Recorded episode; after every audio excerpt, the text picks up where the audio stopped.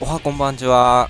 はざまはでい、す。おはこんばんちは佐々木です。お普通に、うんおはこんばんだって言ってくれたところに。うん、なんか聞いたことがある。うん。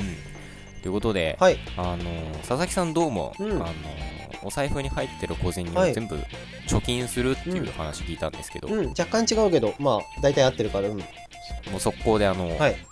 貯金にしちゃうっていうか、うん、まあ、貯小金銭を取る。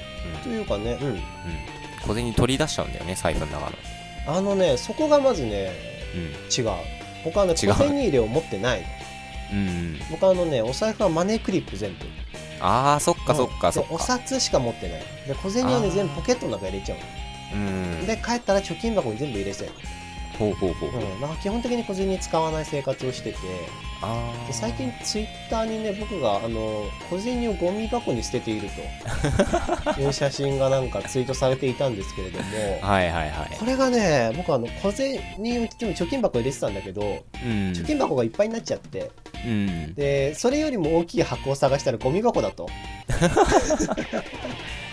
だもうから、ね、あれはもう、うんただ周りから見たら、うんあの、お金を捨てていく、うんあの、ただの富豪ですよ、あれ。いやだから僕もその感覚だからね帰ってきてポケットから小銭ゴミ箱ポンって入れてるだけだからね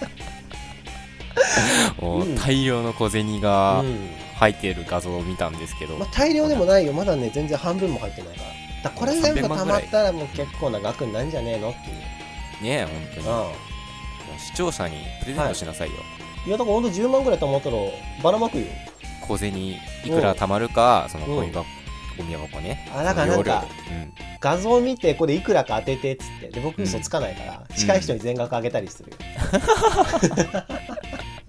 そういう企画楽しんでいこうおうん。疲やっていれこう。うん。